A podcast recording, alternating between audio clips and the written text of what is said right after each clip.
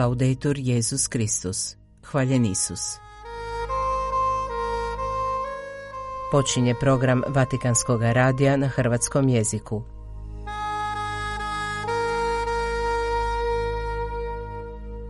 Evo sadržaja današnje emisije. Objavljena je tema ovogodišnjeg svjetskog dana izbjeglica i migranata.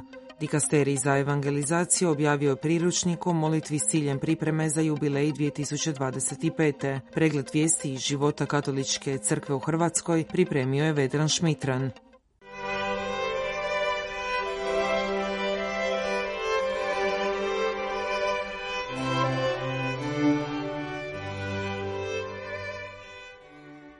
Dikasterij za promicanje cjelovitog ljudskog razvoja objavio je temu 110. svjetskog dana migranata i izbjeglica. Tema ovogodišnjeg svjetskog dana, koji će se obilježiti u nedjelju 29. rujna, bit će pod naslovom Bog hoda sa svojim narodom. Dikasterij je u priopćenju za javnost istaknuo da će se navedena poruka usredotočiti na putujuću dimenziju crkve s posebnim osvrtom na našu braću i sestre migrante, koji predstavljaju suvremenu ikonu crkve u pokretu.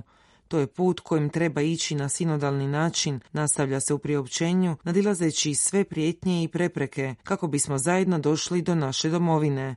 Tijekom putovanja, gdje god se ljudi nađu, bitno je prepoznati prisutnost Boga koji hoda sa svojim narodom, osiguravajući im vodstvo i zaštitu na svakom koraku. Ipak, jednako je bitno prepoznati prisutnost gospodina u svakom migrantu koji kuca na vrata našeg srca i nudi priliku za susret. Svjetski dan migranata izbjeglica obilježava se svake godine posljedne nedjelje u mjesecu rujnu. Prvi put je obilježen 1914. godine te predstavlja dan da se katolici diljem svijeta potaknu na sjećanje i molitvu za one koji su raseljeni zbog posljedica sukoba, progona i ekonomskih poteškoća. Povodom toga događaja Dikasteri za promicanje cjelovitog ljudskog razvoja proveše komunikacijsku kampanju s ciljem promicanja dubljeg razumijevanja ovogodišnje teme putem videa, informativnih materijala i teoloških promišljanja.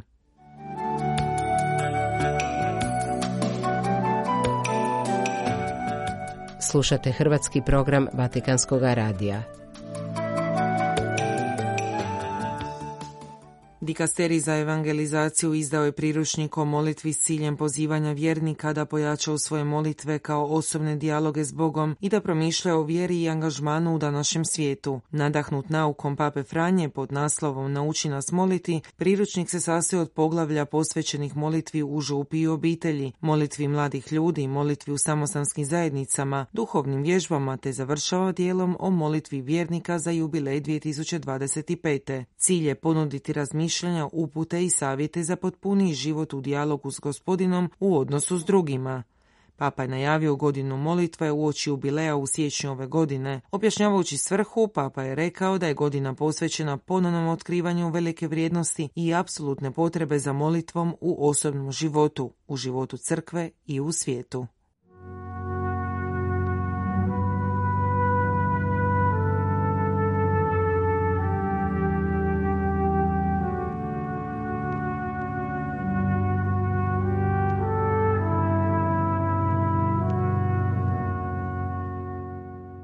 Na poticaj Vijeća europskih biskupskih konferencija da se u korizmi svakodnevno u jednoj biskupskoj konferenciji slave mise za sinodu te za žrtve ratova u Ukrajini i Svetoj zemlji, u sjedištu Hrvatske biskupske konferencije Uharistijsko slavlje predvodio je zagrebački pomoćni biskup Ivan Šaško. Na početku misnoga slavlja biskup Šaško je istaknuo kako je molitveno prisutna cijela crkva u Europi. Ona nam povjerava da mi, vjernici u Hrvatskoj, danas nebeskom Ocu prinesemo molitvu hvale i prošnje, osobito za sinodu, za zajednički hod crkve i za mir, povezani sa žrtvama ratnog nasilja u Ukrajini i u svetoj zemlji.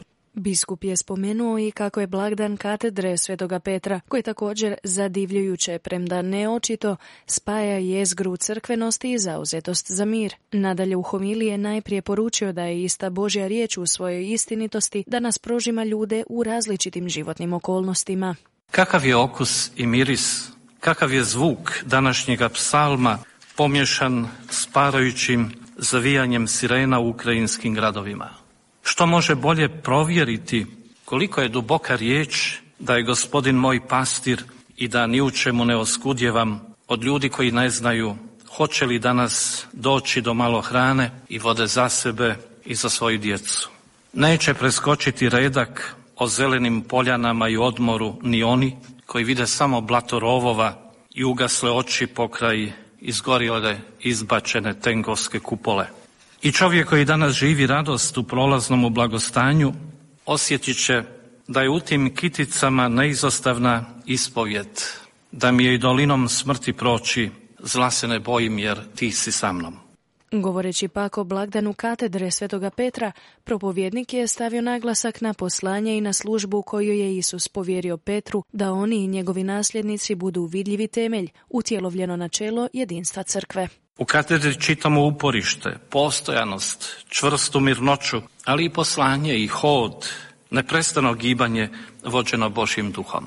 Danas očito da prva asocijacija na riječ katedra nije ni ona apostola Petra, ni biskupska sjedišta u katedralama. Prevladavajući okvir je sveučilišni. Ali znamo da se u toj slikovitosti misli na razna mjesta koja su postali stvarni ili pak umišljeni ili željeni autoriteti. Kaže se da se na katedrama rađaju, da s katedra dolaze revolucije i ratovi.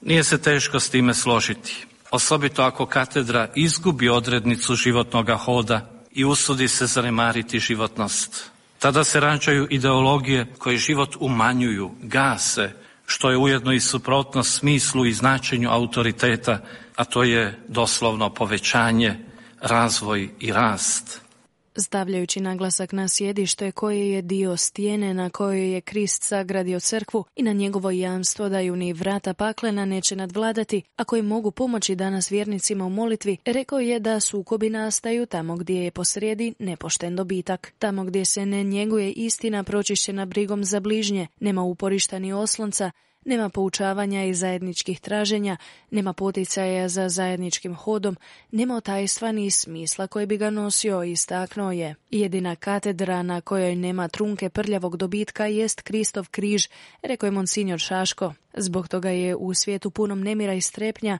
nepravdi i zbunjenosti, kada se čini da sile zla pobjeđuju, dragocjena radosna vijest Kristove objave da njegovu crkvu ni vrata paklena neće nadvladati. Biskup je zaključno pozvao na molitvu za papu, da na Petrovoj katedri navješta radosnu vijest i poučava, utvrđuje crkvu u vjeri i jača oslonce u istini koja otvara sva vrata za zajedništvo vječnoga života.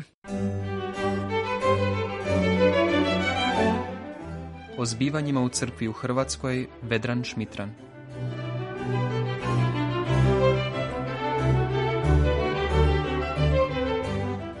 Krist, kamen zaglavni, geslo je sinode Sisačke biskupije, koja je jučer, 21. veljače, u Velikom kaptolu u Sisku imala svoje prvo zasjedanje, izvijestio je Ured za odnose s javnošću Sisačke biskupije.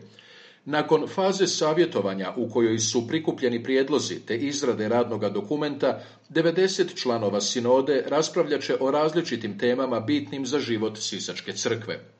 Nakon molitve, ispovijesti vjere i prisege, zasjedanje je otvorio i okupljene pozdravio sisački biskup Vlado Košić, čestitajući im što su bilo po službi, bilo izborom, bilo biskupovim imenovanjem postali članovi sinode. Naših šest sjednica, pet tijekom korizme i završna u svibnju, bit će izraz našega zajedništva. Neka se čuju glasovi svih vjernika naše dijeceze. Naš je cilj jasan, mi želimo unaprijediti naš vjerski život i naše crkveno zajedništvo. I to danas za sutra. Ova sinoda mora otvoriti vrata budućnosti naše mjesne crkve. Krist je naš zaglavni kamen na kojemu sve počiva, sav život crkve i zato njega bolje poznavati i slijediti naš je cilj. Da kako ne možemo niti raspravljati niti glasovati o vjerskim dogmama, niti ćemo mijenjati našu katoličku tradiciju.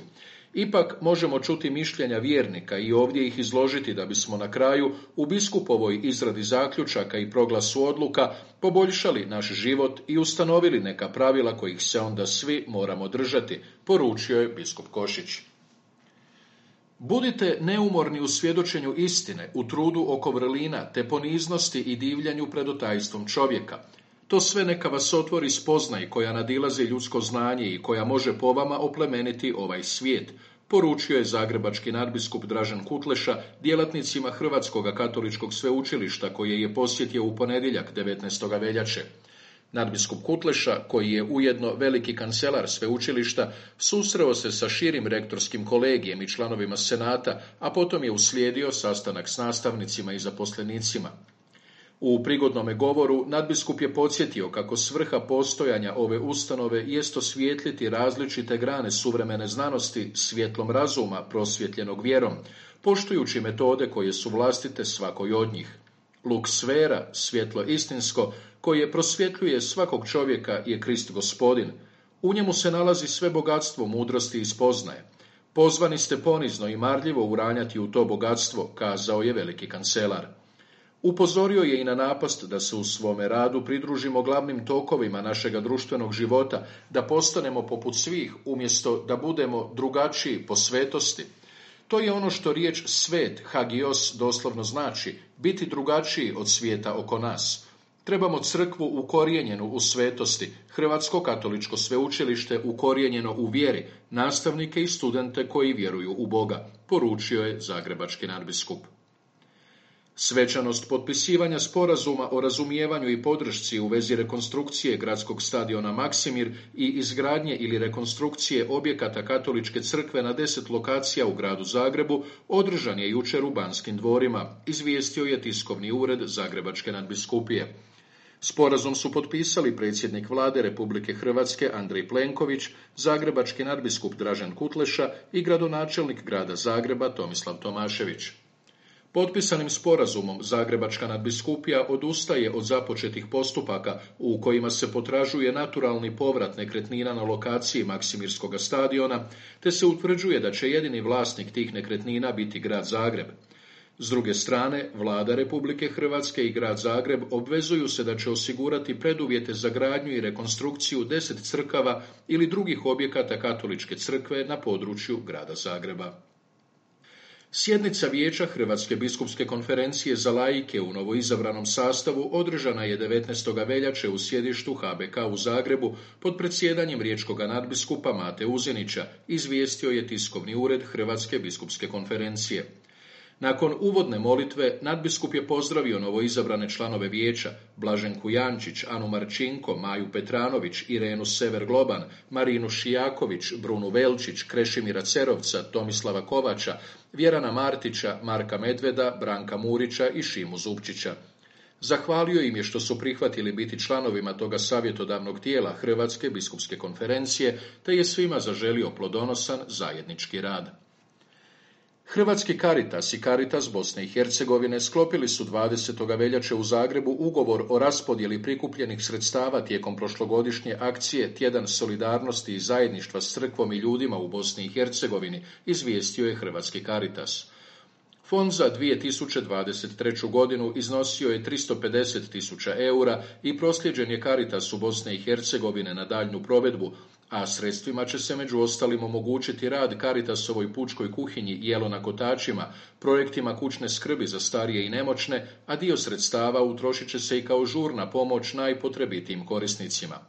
Hrvatski Karitas ujedno najavljuje novi tjedan solidarnosti i zajedništva s crkvom i ljudima u Bosni i Hercegovini, koji će trajati od 3. do 10. ožujka ove godine pod nazivom Solidarnost u deset riječi.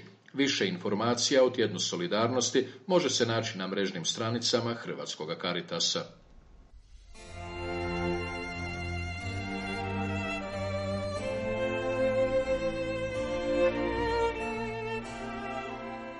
Bio je to redoviti prijenos Vatikanskog radija na hrvatskom jeziku. Hvaljen Isus, laudetur Jezus Kristus.